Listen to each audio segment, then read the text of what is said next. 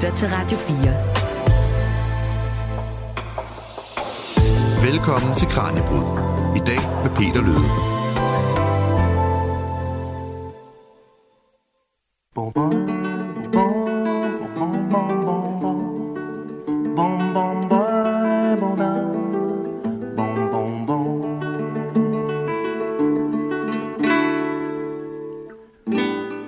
Er nok ikke den eneste, der bliver ramt af en form for barndommens nostalgi, når jeg hører den her intromusik fra Bamses billedbog. For Bamse, Kylling og Elling, Aske og Luna, de har nu været en del af vores fælles barndom i 40 år. For nylig der kunne programmet nemlig fejre sin fjerde runde fødselsdag som en af Dansk Børnetv's uofficielle maskotter.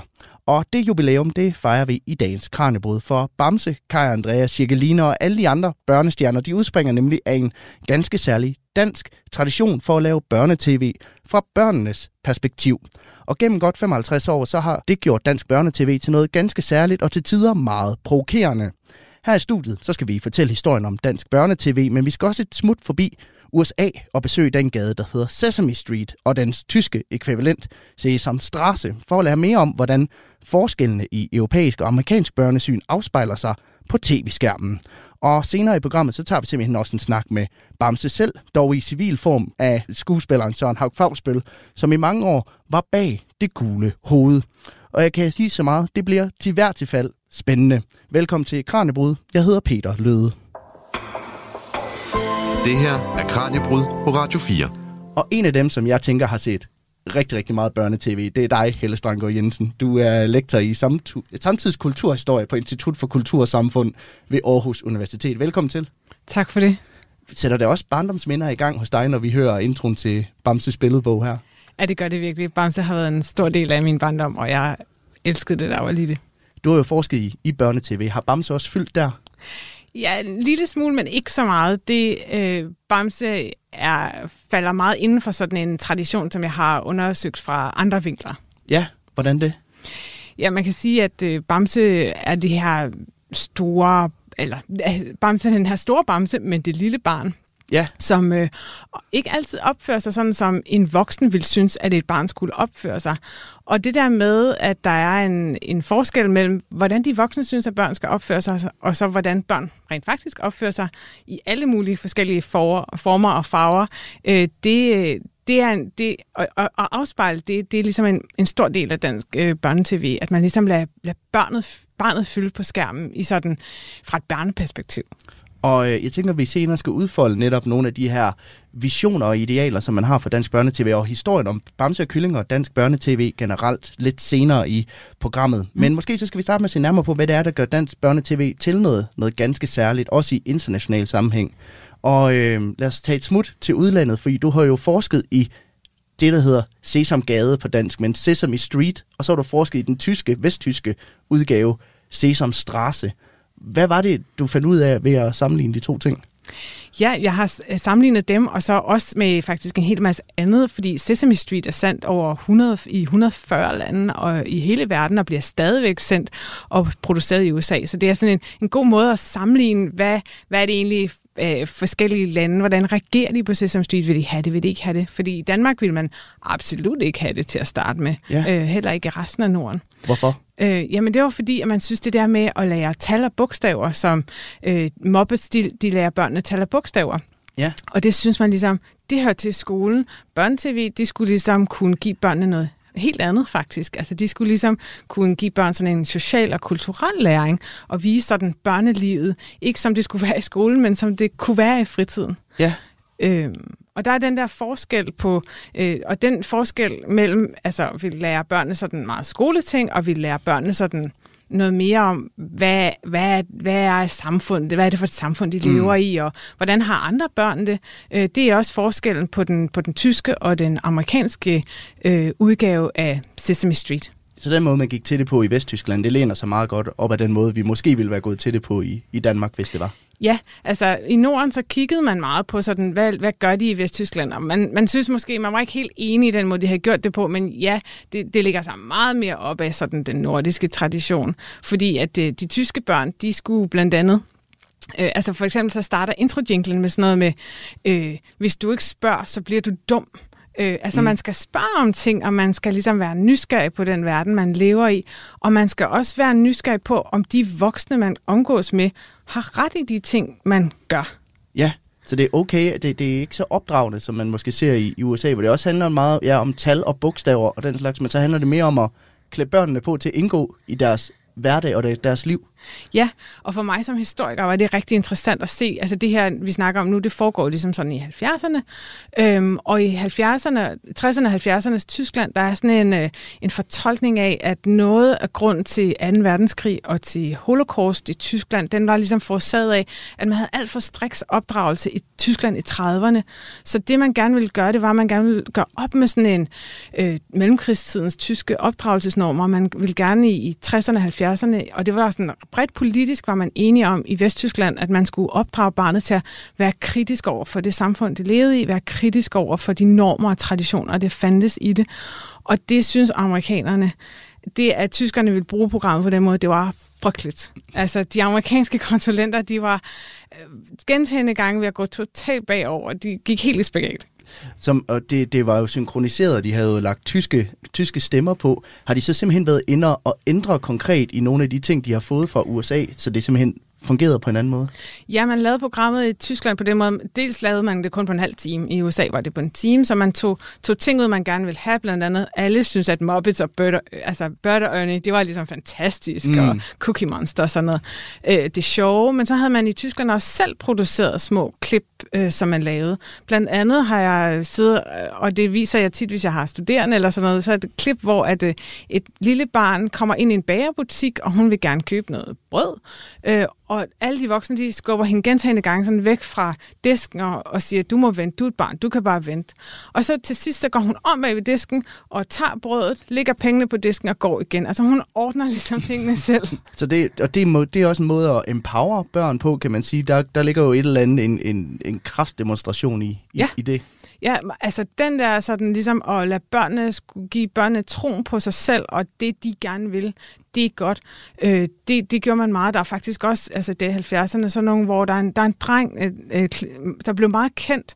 Øh, han vil gerne have en dukke, og alle de voksne siger, nej, du skal ikke have dukker, du skal lege med biler og sådan noget. Og, og, han blev, og det blev meget kendt, det her klip, øh, hvor han ligesom siger, jeg vil gerne købe en dukke, og det vil jeg gerne, og jeg har penge, så derfor skal du give mig dukken. Og så går han tilbage og sætter sig på en bænk og tager sig af dukken og er glad for sin dukke. Så der er også et opgør gør med, med kønsnormer og, det er og, og den slags. Ja, ja. Hvor, nu, øh, nu læner den vesttyske børnetv-tradition så meget op af den, vi har her i, i Danmark. Mm. Men hvordan, hvordan er børnesynet, altså den måde, man ser på børn, anderledes fra, fra USA og så til Vesttyskland? Jamen altså det her med, at øh, man ligesom tænker, at barnet i sig selv kan noget. Barnet har en værdi i sig selv, ikke kun som den voksen, det bliver, når det bliver stort øh, og kan tjene penge til samfundet eller er uddannet. Altså børnene har nogle ting, som, som har en værdi i sig selv, mens de stadigvæk er børn, hvor i det amerikanske samfund er det meget sådan, at man har et ret konservativt børnesyn, vil vi nok sige i Danmark, altså hvor det ligesom, de voksne har altid ret, og børnenes vigtigste job, det er ligesom at lære ting, som de kan bruge i skolen, så de kan blive gode samfundsborgere. Og øh, den her idé om at se børnetv som noget, der skal repræsentere børnenes liv, det er jo også det, der bliver grundlaget for store dele af DR's børne- og ungeafdeling, eller BU, som man også kalder den. Mm. Men hvad er der sket med dansk børnetv i de 55 år, som det har eksisteret? Det undersøger vi lige om lidt. Du lytter til Kranjebrud. For anledningen til, at vi dykker ned i dansk børnetv i dag, det er jo, at Bamses billedbog for ikke så længe siden fyldt 40 år. Og Bamse han har jo hjemme over på BU-afdelingen ved, ved DR, hvor det kørte i hele 21 sæsoner over en periode på 25 år indtil 2008. Og dermed så har Bamse jo også været med i langt størstedelen af de 55 år, øh, som BU har eksisteret, som der er produceret dansk børnetv. Er historien om Bamse også til dels historien om dansk børnetv? Eller er historien om dansk børnetv også til dels historien om Bamse? Ja, begge ting. Øh, altså, jeg synes ligesom det her med, at Bamse, som også, hvad skal man sige, som, som ikke kun, det, det er ikke kun sådan socialrealistisk børnetv, det er ikke kun sådan Sonja fra Saxogade, som, som har problemer med sin mor, øh, og, men og sine venner øh, og sin skole. Øh, men det er også det er ligesom det er et, et, øh, en, en fantasibamse. Det er noget, der taler til fantasien, og det her med bamserne bliver levende. Øh, men det er også noget, hvor at man lærer noget om, hvordan skal man være gode venner. Altså, hvordan er man ikke en god ven? Og, og, og Aske, som sådan blander sig, og Luna en lille en gang imellem og siger, Bamse, måske var det ikke så smart. Øh, men altså, Bamse og Kylling skal jo meget også sådan finde ud af det sammen, ikke? Øh, så, så det, er, det synes jeg ligger meget ind i den her sådan, at lære noget om, om at være sammen som børn. Ja, for selvom det er en fantasiverden, så har de jo nærmest en bror-søster-dynamik, eller i hvert fald en søskende-dynamik, Bamse og Kylling. Ja, eller, eller venner. Og så er Elling ligesom en søsken måske. Altså det, men, og det er helt rigtigt det der med, at hvad er det for nogle... Altså det er, en, det er en følelsesmæssig læring. Det er sådan en kulturel, social læring, som er i centrum. Og øh, lad os dykke ned i netop historien om dansk øh, produceret børnetv, fordi den starter jo med oprettelsen af Danmarks Radios børne- og unge, ungeafdeling, som det hedder, i 1968. Hvorfor er det, man på det her mener, der er behov for at lave en, en børneafdeling?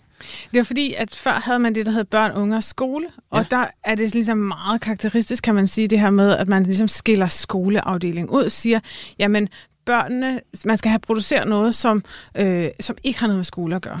Mm. Øhm, og det kommer også ud af selvfølgelig et, et, et ungdomsoprør, øh, men også en velfærdsstat, hvor man i, i stigende grad tager, tager børnene seriøst. Man har også øh, altså, man har flere, som er, man uddanner flere pædagoger, børnene kommer i institutioner. Der kommer sådan ligesom mere fokus både fra, fra staten, men også fra sådan kulturelt fra samfundet som helhed på, på børn og hvad er børn i forhold til, som en, som en social gruppe, for eksempel i forhold til, i forhold til voksne, hvad er deres interesser?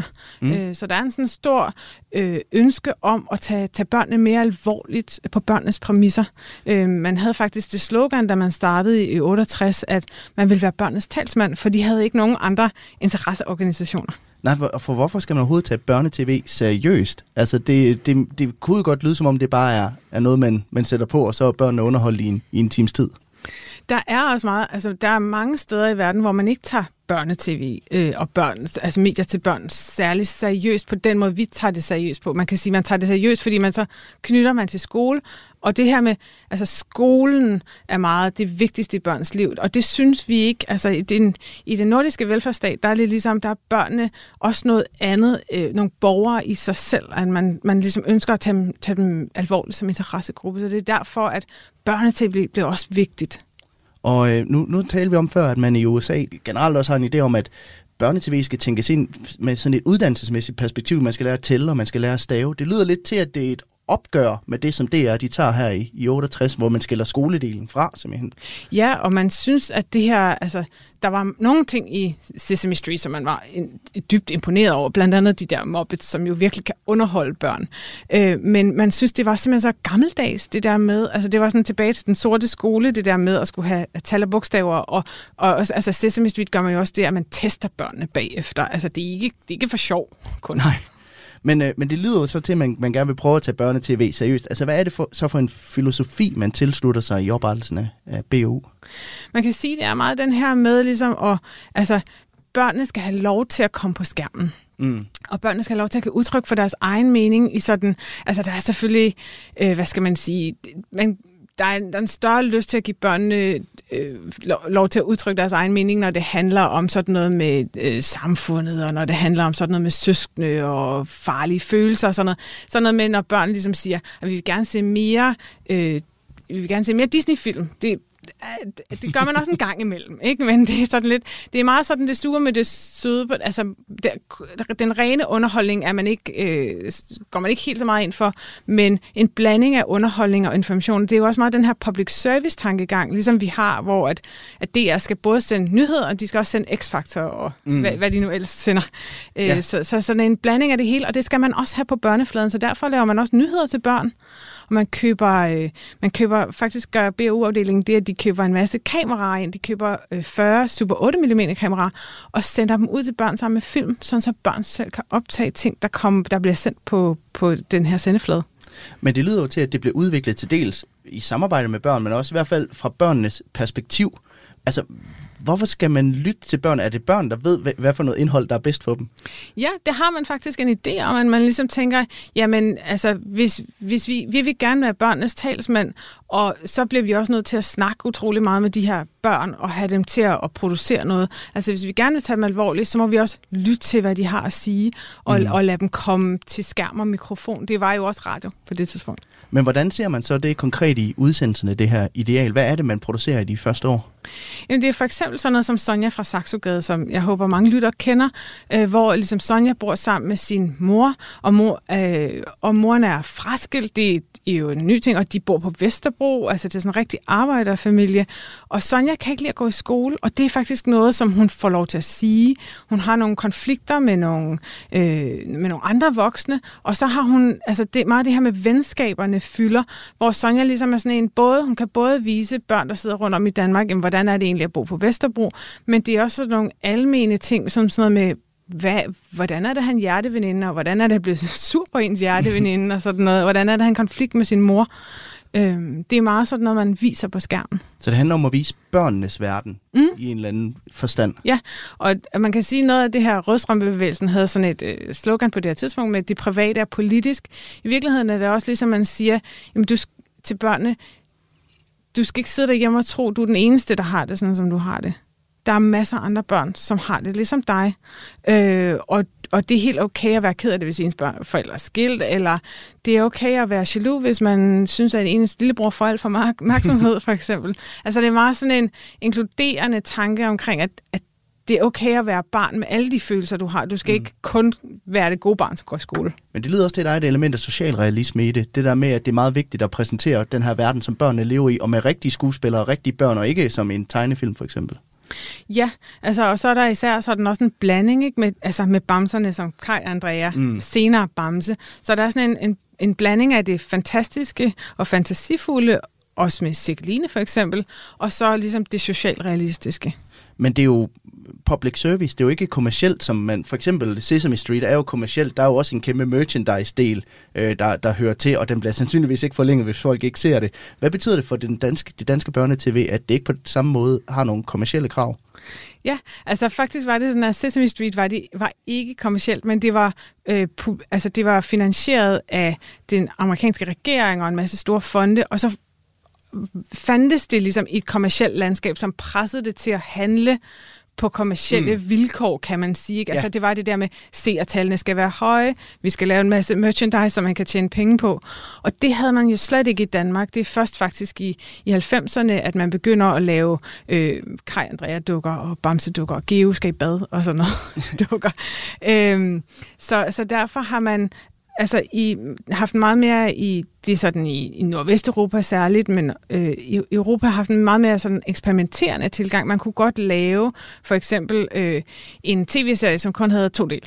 Ja. eller fire dele, eller, og så kunne man lægge det ned igen, hvis man ikke synes, det blev, altså, det, det, det blev det, man gerne ville have. Så på det, og man kunne også øh, gå ud og sige, at børn kan producere noget, så bliver det måske ikke super top produ- produktionskvalitet, men, men det er faktisk det, vi gerne vil vise.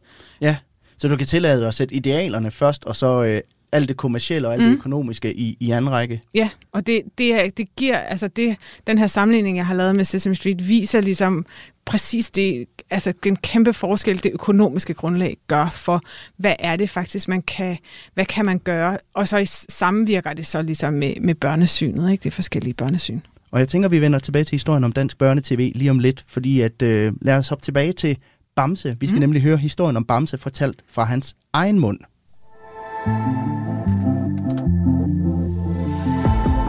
Du lytter til Kranjebrud på Radio 4. For i 1982, der debuterede Søren Haug Fagsbøl i rollen som Bamse. Og øh, dermed så var han den første skuespiller i det gule kostyme, og den dag i dag, der optræder han altså stadigvæk jævnligt som den elskede figur. Min kollega Kasper Fris har talt med Søren Haug Fagsbøl om de tidlige år som Bamse, og det eftermæle, som Bjørnen har efterladt hos både Søren, men også hos den gængse danske befolkning. Og han fortæller her om den modtagelse, som figuren fik, da han debuterede på skærmen for første gang. Den var jo lidt blandet, altså fordi det var lidt syret program, det program, der hed Døren går op, og hvem kommer ind, hvor det vi befandt os i et lyserødt rum, og der var mange, der spurgte, om vi havde taget nogle stoffer eller et eller andet, fordi det var, ja, det var meget specielt, og det var meget sådan Thomas Vindingsk. Det var Thomas Vinding, der havde lavet det i starten. Øh, så, så, så på den måde, så øh, var vi lidt blandet også, fordi Bams havde ikke fået noget sprog endnu på den måde. Han havde stadig nogle få replikker. Øh, men da vi så havde sådan noget, der hed med, der var engang en bamse og en kylling, og så skulle vi opfordre børnene til at skrive videre på den historie. Så kom der altså 30.000 breve øh, med historier om en kylling og en bamse. Og så, det var den måde, kylling blev opfundet, fordi så skulle vi så dramatisere de her historier om kylling. Så øh, altså, der var, ret hurtigt blev han jo ret øh, sådan vældigt. Det var der, I kunne mærke, at I var på vej mod, mod noget, der måske ikke kunne blive en succes. Ja, og vi fik jo også en, en, en, en pris, en, en, en europæisk pris i Paris for, for, for programmet. Øh, Prix Jeunesse eller sådan noget, eller jeg kan ikke huske, hvad det hed. I 83, 82, ja, deromkring. Øh, så det var ret øh, populært allerede fra starten. Altså, der var ingen, der havde en anelse om, at, at det skulle ske. Altså, jeg var bare glad for, at jeg fik lov at prøve at komme ind i sådan en, en varm dyr. Vi var faktisk to i starten, fordi jeg var nede i Haderslev, hvor jeg arbejdede på Teatergruppen Møllen, så jeg kunne ikke komme øh, til alle optagelser, så der var en, der hed Lars Elstrøm, som spillede Bamse også, og vi spillede ham vidt forskelligt. Altså han spillede ham nærmest som en gammel mand med en meget gammel stemme, og jeg havde min øh, unge kæle stemme dengang, hvor jeg var noget yngre. Øh, så Bamse har slet ikke fundet sin, øh, sit sprog endnu på den måde. Det kom først i 83. Det blev Bamse spillet på. Der var jo også Øh, øh, øh, i mellemtiden så kom der også et fjernsyn for dyr, som Paul og Nulle lavede oppe på dyrenes planet øh, med forlæns og baglæns. Og, ja, der begyndte jeg ligesom at, at finde stemmen til Bamse, og så blev den sådan endelig afgjort der i 83, da vi lavede Bamses billedbog første gang. Var det noget, du selv gjorde, eller var det også noget, din, din, din søster var med til, eller andre? Øh, ja, nej, altså selvfølgelig, manuskripterne, der var jo manuskripter, vi improviserede ikke særlig meget. Der var, så, så på den måde har de jo, og øh, sproget, øh, det er selve Bamses sprog, som det, så, det kom jo sådan faktisk meget i 83, hvor det var Elin Bing, der skrev i starten. Øh, Thomas Windings ekskone. Øhm, og det var hende, der hun tog meget udgangspunkt i sine børn og børnebørns øh, sprog. Øh, så, så der er mange sådan øh, af, af barmhedsreplikker, der er fra børn, som de udtalte, som de øh, snakkede, når man nu er fem år, som Bamse er. Men selvfølgelig så påvirker det, hvordan man spiller øh, dyret og siger replikkerne. Og, så det, det er selvfølgelig også, selvfølgelig har jeg været med til at skabe det. Og Bamse har så været en del af dit liv i, i 40 år, altså nogle ja, perioder ja, altså, mere end andre. 41 år, ja, ja. Altså, jeg var der jo faktisk i Bamse i 10 år i sådan et, i streg. Og så ville jeg være skuespiller, uddannet skuespiller. Jeg blev uddannet, mens jeg lavede Bamse. Jeg lavede Bamse før jeg kom på teaterskolen og fik lov at fortsætte med at lave Bamse, mens jeg gik på teaterskole. Det var meget exceptionelt faktisk. Øh, men det fortsatte jeg med. Øh, og så var det, jeg havde et mareridt om, at jeg blev skudt øh, mit maskingevær i bamsedragt, så der piplede ud med blod som en sig. Så tænkte jeg, nu tror jeg måske, at nu er det på tide at stoppe. Men jeg, så stoppede jeg jo ikke, fordi så skulle jeg jo lære de nye bamser op med sprog og kropssprog, øh, og jeg lavede lydbøger, eller jeg lavede spil og alt muligt. Det, det, det, det lavede jeg også. Øh, og så øh, Øh, under tiden, de der år, hvor jeg var væk, så, så lavede jeg stadig nogle udsendelser, sådan, så man kunne være følge dem, de nye, der skulle oplæres, øh, kunne se, hvordan man skulle gøre.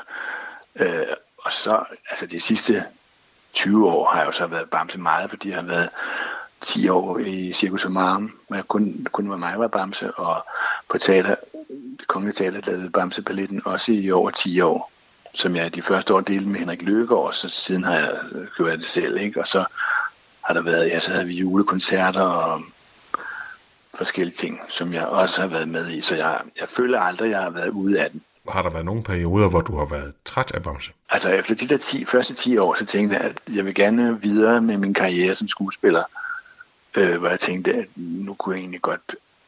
Men så altså senere, så har jeg så ligesom accepteret, at nej, jeg kommer aldrig ud af det dyr alligevel. jeg kan lige så godt acceptere det, som det er. Øh, at at jeg, ja.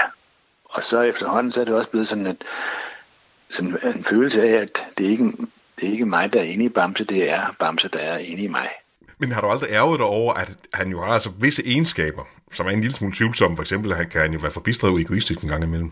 Ja, men det er jo fordi, at det er, han er et femårs barn, og børn på fem år, er, børn er egoistiske. Men så er han jo også en klovnefigur, så han skifter jo fra det ene øjeblik til det andet. Altså, hvis han er vred et øjeblik, så bliver han ked af det næste, og så split sekund efter er han glad, og split sekund efter er han bange. Øh, så på den måde, så er han som et barn, der skifter humør hele tiden. Og så er det godt, at han er egoistisk, og ja, men øh, det er børn også.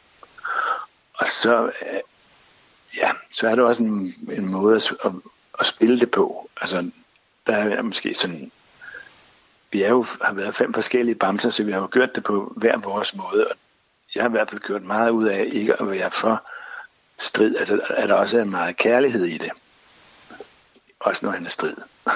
Det er så efterhånden 15 år siden, at de sidste tv-afsnit blev skabt, og du kan så, altså, der er stadigvæk folk, der gerne vil øh, være sammen med Bamser og se Bamser optræde. Jamen, det er jo det, altså, jeg for, og jeg møder det jo stadigvæk konstant. Uh, altså, så sent som for, i forgårs, der var jeg nede i menu for at købe ind og skulle betale en, øh, alle mine varer, som var over 500 kroner. Så var der en mand, der stod, og pludselig havde, var min vare betalt, og så, hvad, hvad sker der for det? Og så sagde han, det er som tak for alt det, du har givet mine børn og mine børnebørn. Så jeg var, altså, blev jo fuldstændig overvældet af det. Øh, men det har jeg jo mødt rigtig meget af, hvor stor en betydning at den figur, eller den verden, for det er jo ikke kun Bams, det er jo også kylling og ælling og hele universet omkring det, at hvor meget det har betydet for ma- rigtig mange mennesker. Og det var skuespiller Søren Haug Fagspil, der talte med min kollega Kasper Fris.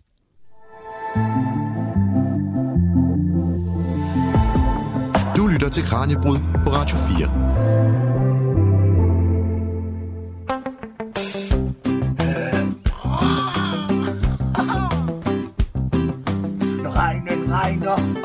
oppe taget, og regnen slet ikke oppe det kan regne nul ned. Vi har stoppet. Ja, i dag der handler Kranjebrud om lige netop Bamse og Kylling og alle de andre på dansk børnefjernsyn. Vi er nemlig i gang med at se nærmere på, hvad det er, der gør, at det danske tv-udbud til børn, det er noget ganske særligt. Og lige før, der talte min kollega Kasper Friis med Søren Haug Fagsbøl, der var manden bag Bamsehovedet i mange år. Min gæst her i studiet, det er Helle Strandgaard Jensen, lektor i samtidskulturhistorie på Institut for Kultur og Samfund ved Aarhus Universitet. Og da vi øh, forlod studiet, der var vi i gang med at tale om, hvordan man på BU havde et ideal om at prøve at lave børnefjernsyn, der handlede om børn og tog udgangspunkt i børnenes perspektiv. Og det involverede jo også blandt andet at udvikle tv-koncepter i samarbejde med børn til tider. Altså, hvorfor er det revolutionerende, Helle? Jamen det er det, fordi at det netop ligesom siger, jamen rækker ud til børnene og siger, hvad er det, I godt kunne tænke jer at se? Altså også, vi hørte øh, uh, sådan her Fagbøl sige, der kom 30.000 breve ind med historier om Bamse og Kylling, og det er ligesom, altså det er noget af det, der kendetegner uh, det er det der med, at man, den der kontakten med, uh, med lytterne, med seerne, altså man er enormt optaget af, hvad er det faktisk, altså deres grund til at, BAU's grund til at være der, det er fordi, de gerne vil servicere ligesom den offentlighed, som de er der for at servicere. Ikke? Altså public service, hvad er det for en public, de har? Jamen det er børnene, så derfor er der den her konstante kontakt, men også interesse for, jamen hvis vi gerne, hvis vi laver tv til børn, så skal vi jo lave noget, som de gider at se. Hvorfor skulle vi lave tv, som de ikke gider at se? Og de her idealer, dem fremsatte de jo altså for 55 år siden. Mm. Altså kan man stadigvæk se, at de lever den dag i dag? Jamen det, det, synes jeg, det synes jeg godt, man kan. Altså det er ligesom, da, man spiller stadigvæk på mange forskellige tangenter. Øh, altså man har ligesom stadigvæk, man har nyheder, man har de store dramaserier, øh, man har øh, noget for de små, man har øh, også altså, noget sådan aktuelt, hvad skal man sige, sådan noget som klassen, og man har haft pendlerkits og sådan nogle ting. Altså hvad, noget, der handler om skilsmisse, noget, der handler om at gå i en klasse mm. i skole, og det handler altså ikke om at lære tal og bogstaver. Det handler ligesom om det sammenholdet, ikke? Men det er også et noget større univers nu. Altså, der er det, der hedder Minichan, der er mm. noget, der hedder Ramachan, og så mm. er der Ultra, som er for de lidt større børn, mm. nærmest unge. Ikke? Hvad, hvad, hvad betyder det for indholdet, at der er kommet så meget mere rent kvantitativt? Altså man kan sige, det er jo det har jo været et vilkår også at ekspandere. Øh, sådan det her med at have sådan, øh, når, man, når man på den måde, man kan også, øh, hvad skal man sige, hvad er man i konkurrence med? Man er i konkurrence med en masse streamingtjenester, man er i en konkurrence med TV2, man er i konkurrence med, med et kæmpestort marked, man er, og man er især i konkurrence med YouTube. Mm. Altså virkelig. Øh, så, så det her med ligesom at kunne differentiere seerne bedre mellem sig, har været, har været et vilkår, man så også heldigvis har haft penge til at kunne forfølge. Øh, så det gør, at man ligesom kan være, hvad skal man sige, endnu mere aktuel til præcis den målgruppe, man gerne vil ramme. Ja, for hvordan er det danske børnetv, som det BAU øh, producerer i dag, hvordan er det anderledes end det, man lavede i, i 70'erne, på trods af, at det er de samme idealer, de læner sig op af? Altså, hvad kan man sige? Der er jo øh, der er nogle ting, som er de samme, men, men der er også, altså for eksempel har man været nødt til, hvad kan, eller ikke været nødt til, men man har opskaleret også på produktionsværdien, for eksempel i julekalenderne. Mm. Øh, altså ligesom det her med at have noget, som man har, man har ligesom også kun, man har differentieret i forskellige julekalender, sådan som man har nogle julekalender, som også rammer øh, resten af familien. Ja. Øh, ikke kun til så meget til børnene. Øhm, så, så den her, hvad skal man sige, typiske Disney-appel til både børn og voksne, altså fordi at Disney jo er kommersiel, de lever af, at voksne gider at tage med børn i biografen. Det her med at have sådan en stærk øh, dobbeltadressering af både børn og voksne i for eksempel sådan noget øh, produktioner som øh, Julehjertets Hemmelighed, eller sådan noget, mm. så, eller Julefeber, øh, som, som, øh, som voksne også gider at sidde og se med og samles omkring sammen med deres børn. Det er jo, øh, hvad skal man sige, det er et nyt vilkår, man har tilpasset sig til. Ja, for man kan jo sige, at uh, i modsætning til da BU startede, hvor at det var monopoltid, og uh, du kunne gå 100% op i public service og køre det uden uh, nogen kommersielle interesser, så skal de vel også nu på en eller anden måde konkurrere meget mere, også med YouTube og amerikanske serier og streamingtjenester og den slags. Ja, altså, og de er også afhængige af, at småbørnsforældre til de helt små børn har lyst til at sætte deres børn hen foran. Altså, ligesom kan forstå Ramachan eller Minichan mm. brandet, og ligesom tænker, okay, de er bedre. Jeg sørger for, at mit barn, når det skal sidde, til mit toårige barn med tabletten, så skal det sidde med det, ikke med YouTube for eksempel. Ja. Øh, men også, altså, man har fået en god krog også i på andre måder, hvad skal man sige, det her med, at der er mange skoler, hvor de ser ultranyt i frikvarteret, ja. spisefrikvarteret. Men det stiller vel også nogle helt andre krav til indholdet, at de på den måde, at konkurrencen er så meget større om børnenes opmærksomhed nu om dagen. Ja, det kan man sige. Altså, det, man skal være, der er måske, hvad skal man sige, ikke plads til lige så meget, at man går meget hårdt efter nogle idealer, eller man laver, man laver sådan eksperimenter, som sådan falder på jorden, som, som nogle andre ting er altså tidligere, men, men på den anden side, så er det jo også, altså fordi, at man, skal, man kan sige, at man, man i 55 år ligesom har taget udgangspunkt i, hvad er min målgruppe interesseret i? Jeg er aktuel, hvis min målgruppe gider mig. Jamen, det er jo faktisk også det, som er, er vilkåret for det kommercielle. Ja. Øh, men, men, og så kan man så sige, at, at, øh, at, at man har skulle balancere det med ligesom også at sige, jamen, og hvad synes vi så også, at børnene skal få, som de ikke får alle mulige andre steder. Men sådan er det jo med public service. Det er jo ligesom det der med, at du får det, du, du tror, du gerne vil have, og så får du det, som du ikke vidste, du gerne vil have. Ja. Og sådan er det også i BU. Og nu vi taler om det her med public service, så er det her med det er jo også noget, der fra politisk hånd er blevet debatteret meget. Hvad er det rent faktisk, DR skal, skal producere?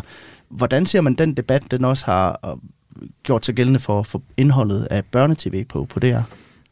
Der har, den, den har blusset op på, på mange forskellige øh, på niveauer og i mange forskellige sådan, politiske grupperinger, og også professionelle, altså pædagoggrupperinger, sådan noget for forskellige tidspunkter.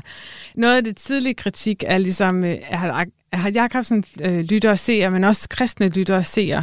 Øh, kristne lytter og seergrupper synes ikke, at der er nok øh, region øh, til børn. Øh, har Jakobsen synes, at det er simpelthen for utræret. Altså det her med at øh, kritisere voksne på tv. Hvor, hvorfor skal man dog det? Altså børn skal bare lære at lytte efter voksne. Men der var det faktisk det er en ret sjov historie. Det er den senere konservative øh, statsminister Poul Slytter. Han sad i radiorådet for børn og unge dengang, at, at Jakobsen virkelig kritiserede BRU-afdelingen. Og han forsvarede, altså Paul Slytter var den, som øh, gik ind og forsvarede BRU-afdelingen sammen med den chef, Måns Vemmer, og sagde, jamen helt ærligt, det, det er faktisk vigtigt, at, øh, at børnene kommer til mikrofon og skærm, øh, mm. selvom de ikke altid har ret, øh, altså i vores, i vores voksnes optik. Så, så der har også været en, en, en en bredere, altså der har været en bred politisk enighed om det her med, at man skulle faktisk tage børnene alvorligt, øh, og det var okay, BRU-afdelingen gjorde det. Men det lyder også igen til, at det er et clash imellem det her, den her diskussion om, hvad børnetv skal, om den skal på en eller anden måde opdrage børn øh, og være uddannende, eller om man skal anerkende børnene der, hvor de er. Ja, altså det er rigtigt. Det er fordi, at det ligesom er, det er sådan forskellige øh, holdninger, hvad kan man sige, til hvor, hvor alvorligt vi skal tage børn, øh, og men også, hvad er, det for et, hvad er det for et samfund? Det er, det er en måde at forhandle på, hvad er det for nogle værdier og holdninger, vi godt kunne tænke os at gå videre til sådan det samfund, som vokser op kvæg børnene vokser op. Øh, og der er vi jo værdipolitisk altså uenige på, på nogle områder. Altså, der er jo et, et bredt politisk, værdipolitisk spænd, øh, som, som kommer til at, at blive, det brydes i, i vores diskussioner om børnekultur, om børnetv og om børnebøger. Og øh, lige om lidt, så tænker jeg, at vi skal se lidt nærmere på nogle af de her gange, hvor børnetv altså har trukket overskrifter herhjemme. Fordi børnetv i øjenhøjde, det er altså også til tider en smule provokerende. Mm. Til Kranjebrud på Radio 4. Og indtil nu, der har vi jo talt meget om, at børnetv herhjemme er lavet meget til at foregå fra børnenes perspektiv og være enormt meget i, i børnehøjde. Og ikke at være den her løftede pegefinger, der skal være opdragende, og i stedet for skal prøve at understøtte børnenes lyst til også at, at være lidt anti-autoritær og måske også øh, sætte sig lidt imod forældrene en gang imellem. Og det står jo i stærk kontrast til blandt andet USA, hvor børnetv er anderledes opdragende og ikke bange for at komme med den her pegefinger i, i ny og næ. Og måske så er det også derfor, at dansk børneunderholdning herhjemme en gang imellem trækker sig mere uønsket opmærksomhed. For hvis man tager voksenbrillerne på, så kan den her frisindede børneunderholdning jo altså nemt komme til at virke direkte provokerende. Det så vi jo senest med affæren omkring Onkel Rej, hvordan børnetv i hvert fald kan skabe nogle kontroverser derude. Vi så det også tid. Der har også været John Dillermand for, for nogle år siden, der også trak, trak overskrifter. Altså er det en del af ånden, at børnetv også skal være grænsesøgende og provokerende på den måde? Man kan sige, at børns øh, opførsel kan være grænsesøgende og provokerende over for, for, altså for voksne. Det ved øh, forældre, men også alle mulige andre, der har noget at gøre med børn, at, at børn gør ikke nødvendigvis sådan, som man synes, at de skal. Øh, og derfor gør BAU-afdelingen heller ikke altid nødvendigvis det, som folk synes, de skal. Øh, så det her med ligesom at tage børnene seriøst, det kan, det kan provokere både på højrefløjen og på venstrefløjen, men også i, i, i sådan professionelle grupperinger som hos øh, pædagogerne. Øh, altså det her med, at alle har en, en holdning øh, til, hvad er det, hvad er det, hvad er det gode hvad er det gode barn, hvad er den gode barndom, og hvordan er det, vi, hvad er det for nogle værdier og holdninger igen, altså vi gerne vil give med vores børn. Og når så børne-tv ikke gør det, mm. jamen så er der nogen, der bliver sure nogle gange. Og øh, børneprogrammer på tv har jo tiltrykket sig opmærksomhed på den konto en, mm. en gang imellem. Og lad os starte med at vende tilbage til Bamse, som jo er en af dem, der har fået en del kritik, altså, øh, som vi vendte tilbage til i løbet af øh, et par gange i løbet af programmet her. Fordi han har jo fået at vide, som vi også har talt om, han er lidt en dårlig ven over for mm. Kylling, eller en dårlig mm. storebror, eller hvad man skal kalde ham. Øh, hvad var det problemet var her? Der er forskellige problemer. Der er dels det her med sproget, som er sådan en typisk ting, der går igen. Mm. Også ligesom Sonja fra Saxogade, også ligesom det der med, hvis børn banner, eller hvis børn, altså Bamse siger til hvert tilfald, for eksempel. Ja. Øh, der er også noget pænt goddag, siger Andrea. Øh, så, så det her med sproget er sådan gennemgribende, og det har Bamse også fået at vide, altså, eller karakteren Bamse er også blevet kritiseret for, ligesom ikke at vise børnene, hvordan man egentlig skulle tale, altså, altså hvad er et ideal. Mm. Men der er også det her med, at børnene ligesom selv skal hvad skal man sige, afkodet, at Bamse er en dårlig ven. Altså det her med, at man ikke vil stoppe det ned i halsen på, ham, øh, på, på børnene og sige, Aske kommer ikke hver gang og siger, nej Bamse, sådan må du ikke opføre dig. Nej, Bamse, sådan, altså vi, vi, vi skal lære at se det, vi skal lære at se, at kylling bliver ked af det, og lære at forstå det på den måde. Altså der, det der med, den løftede pegefinger ikke er der, og der er altså nogle voksne, som synes, at der er meget mere plads til løftede pegefinger. Ja, det, det, med, så det er op til børnene selv at afkode det det sociale normbrud, der mm. ligger i den måde, Bamse han, øh, han opfører sig på. Ja, ja. Og øh, noget andet, som man har kritiseret, det var jo Kai og Andrea, fordi det var noget med nogle stofdyr uden kønsdele. Er det ikke rigtigt? Jo, det er rigtigt. Øhm, Altså, der var den her kritik fra, fra på det samme tidspunkt som med Erhard Jacobsen og Lytter Seer og sådan, og kritikken af Røde Lejesvend, som kommer sådan fra, fra centrum højre, så er der altså også der i starten af 70'erne en, en ret stor kritik fra sådan, øh, den sådan traditionelle venstrefløj, den sådan mere doktrinære venstrefløj af BRU-afdelingen, og blandt andet af Kai og Andrea, og det her med, at de havde tøj på, og de havde ikke nogen kønsdel. Altså, det var falsk bevidsthed at vise sådan nogle fantasidyr på, øh, på børnetv. Det synes øh, Venstrefløjen, det var virkelig øh, et brud på, hvordan børnetv burde være. Men det lyder jo også til, at der er nogen, der mener, at øh, børnetv nærmest var for højredrejet, nogen mener, at det var for venstredrejet. Det siger måske noget om, det egentlig har lagt sig meget godt i midten på en eller anden måde. Ja, og så kan man sige, at det siger noget om det her med at tage barnet seriøst, der en, kan være en provokerende og udfordrende ting, hvis man som voksen ikke selv synes, altså hvis man har nogle meget små bokse, som børnene skal passe ind i, så det, at der er nogle andre voksne, som lader dem lege vildt rundt, det, det kan være en, en provokerende ting. Og noget, der i hvert fald provokeret, det, øh, det har været Jacqueline, der flere gange har, mm-hmm. har været ude og, og provokere. Måske det seneste, det var nok i, i 2016, hvor at, øh, en Jacqueline-film den sluttede med, at der var et statement omkring indvandrere i Danmark. Og hvad var det, kontroversen var der?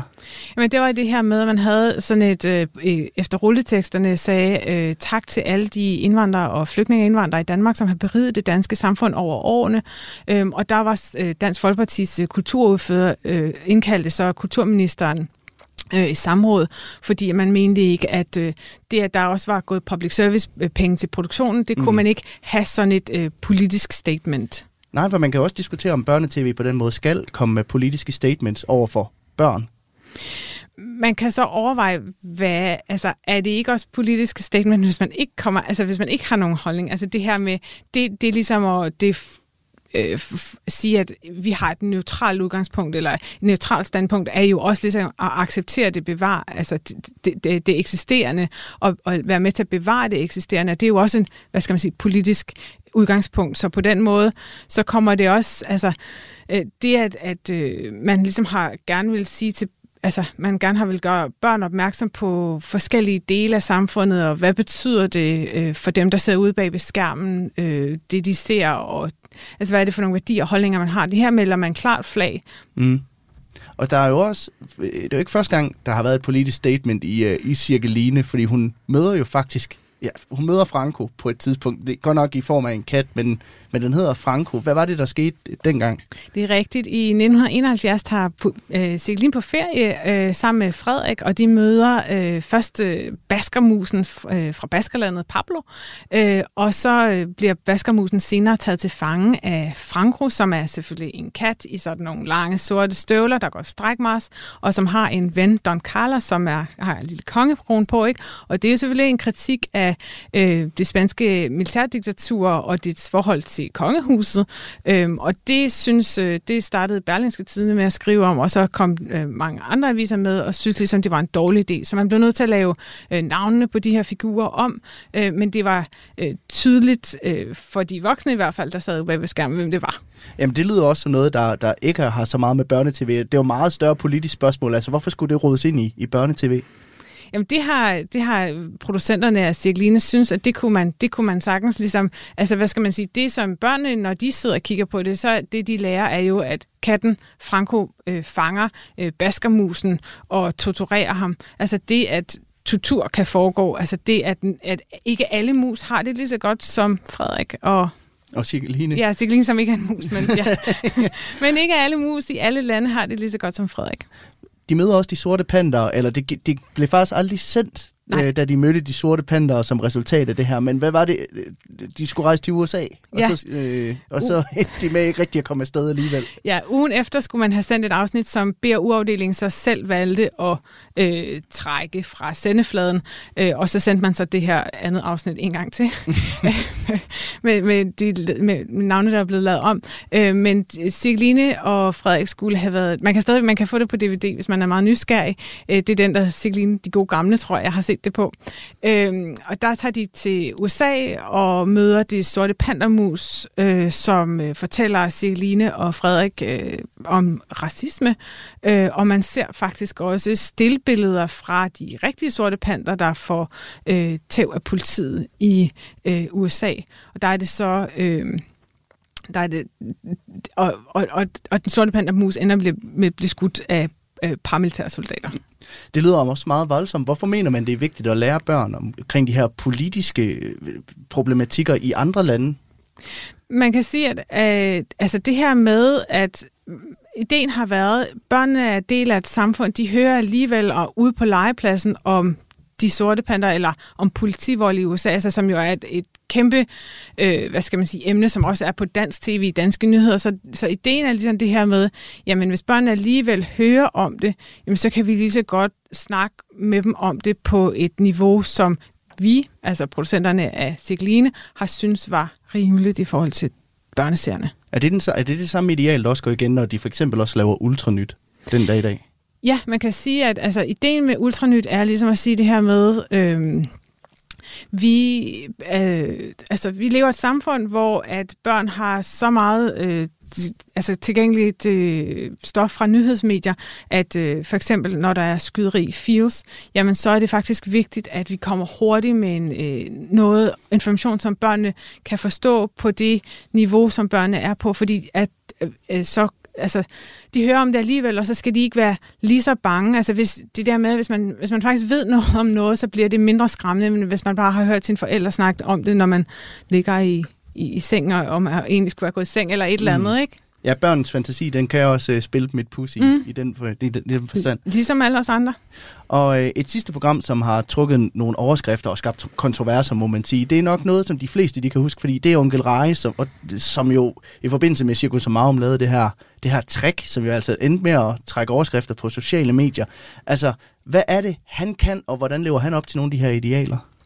Altså, onkel Rej har jo... Der har også været sådan lidt utilfredshed med onkel Rej tidligere. Altså det her med, at, at han, han er jo en, hvad skal man sige, han på en eller anden måde en moderne bamse. Altså, han vil heller ikke gå i bad. Nej. Han vil gerne tisse en, øh, en hilsen til julemanden i sneen, når julemandens kane flyver forbi. Ikke? Altså noget, som er ret sjovt, hvis man er ja, fem år som bamse. Øh, de kunne nok blive gode venner. Altså, så på den måde er det også ligesom, og så, men en moderne bamse, ikke? Altså en, en YouTube-alderens bamse, kan man sige, så, som, som går til grænsen, og onkel Rej heller ikke altid en helt vildt god ven. Nej. Øh, og det kan børnene også ligesom lære at afkode. Øhm, man kan så sige, altså der, der er forskellige kritikker af onkel Rej. Man kan sige, der er sådan den, den, den typiske, det der med, ligesom, det, det er for meget. Børnene skal, børnene skal lære, at det er godt at gå i bad. Børnene skal ikke lære at tisse i sneen, eller at de ikke går i bad. Børnene skal ikke lære, at det er okay at prutte. Øh, det er sådan, hvad skal man sige, den, som ligger i en kritiktradition af BAU. øh, men så er der så ligesom det her mere QAnon... Øh, konspirationsteoretiske, som, som er øh, faktisk, vi har set lidt hen over foråret særligt, at noget af den kritik, der er af børnemedier i USA, den faktisk også har sådan en spillover-effekt i forhold til, altså hvor det kommer fra sådan dark web eller deep web, øh, med, spiller ind i en, en dansk offentlighed på en måde, som, som gør, at der bliver trukket nogle andre linjer op, end, end vi før har set. Altså det her med nøgenhed og groomer og sådan noget, som, og pædofili øh, anklager, sådan nogle ting, øh, altså, eller, eller groomer anklager, ikke? Altså, ja. også som man sådan hæfter op på sådan noget, ja, pædofiliagtigt. Øh, det kommer fra en amerikansk debat, og det passer, hvad skal man sige, det, det matcher rigtig dårligt på de positioner og den tradition, vi har for at tage børn alvorligt i Danmark. Men det er jo også derfor, at den ikke, det får ikke særlig meget støtte. Der var, ja. ikke særlig, der var ikke særlig meget støtte til de der anti... Øh, akt, altså de, akt, dem, der demonstrerede mod dragshows tidligere i Frederiksberg. Der var heller ikke særlig meget støtte til kritikken af onkel Rej. Øhm, så, så det fanger ikke så godt an, men det får rigtig meget opmærksomhed i nyhedsmedierne, også mm. øh, fra, øh, fra højrefløjspolitikere. Men handler det måske også om, at uh, igen det her clash mellem, hvad man mener børnetv skal kunne, om det skal være opdragende og undervisende, eller om det skal være anerkendende af, af børnenes verden? I, i, i nogen grad, men, men det får bare en helt anden, hvad skal man sige, det får en helt anden toneart, når det ligesom har den der øh, direkte amerikanske kritik af børnetv ind over sig, fordi at, at forhold til nøgenhed, forhold til børn, er ligesom helt anderledes i USA, så derfor bliver debatten også anderledes skruet. Altså man kan sige, at den, den traditionelle kritik af, af Runkel Rejser, noget med, han går, han går ud over grænsen, øh, prutter er ikke sjove, børnene skal opdrage sig på en, altså opføre sig på en anden måde, er jo en anden slags kritik end Onkel Rej er en groomer. Ja. Altså de to, så, så, så det, er en, det er en slags ny diskussion, vi ser. Øh, øh, også sådan øh, et mere polariseret landskab, som, som altså politisk, som, som bliver sådan, øh, føder sig ind i sådan noget, altså noget med sociale medier og nyhedsbilledet. Og Helle, vi begynder så småt at nå slutningen på dagens program, men inden vi lukker og slukker, så vil jeg gerne lige høre dig ind til, nu har Bamses Billedbog været her i 40 år, vi har haft BAU i, i 55. Hvis vi skal prøve at skære det helt ind til benet, hvad er så det særlige ved, ved dansk børnetv? Jamen det er det her, man faktisk stadigvæk holder fast i, og gerne vil være børnenes talsperson. Det var altså Helle Strandgaard Jensen, lektor i samtidskulturhistorie på Institut for Kultur og Samfund ved Aarhus Universitet. Tak fordi du har lyst til at komme forbi studiet i dag, Helle. Tak fordi jeg måtte.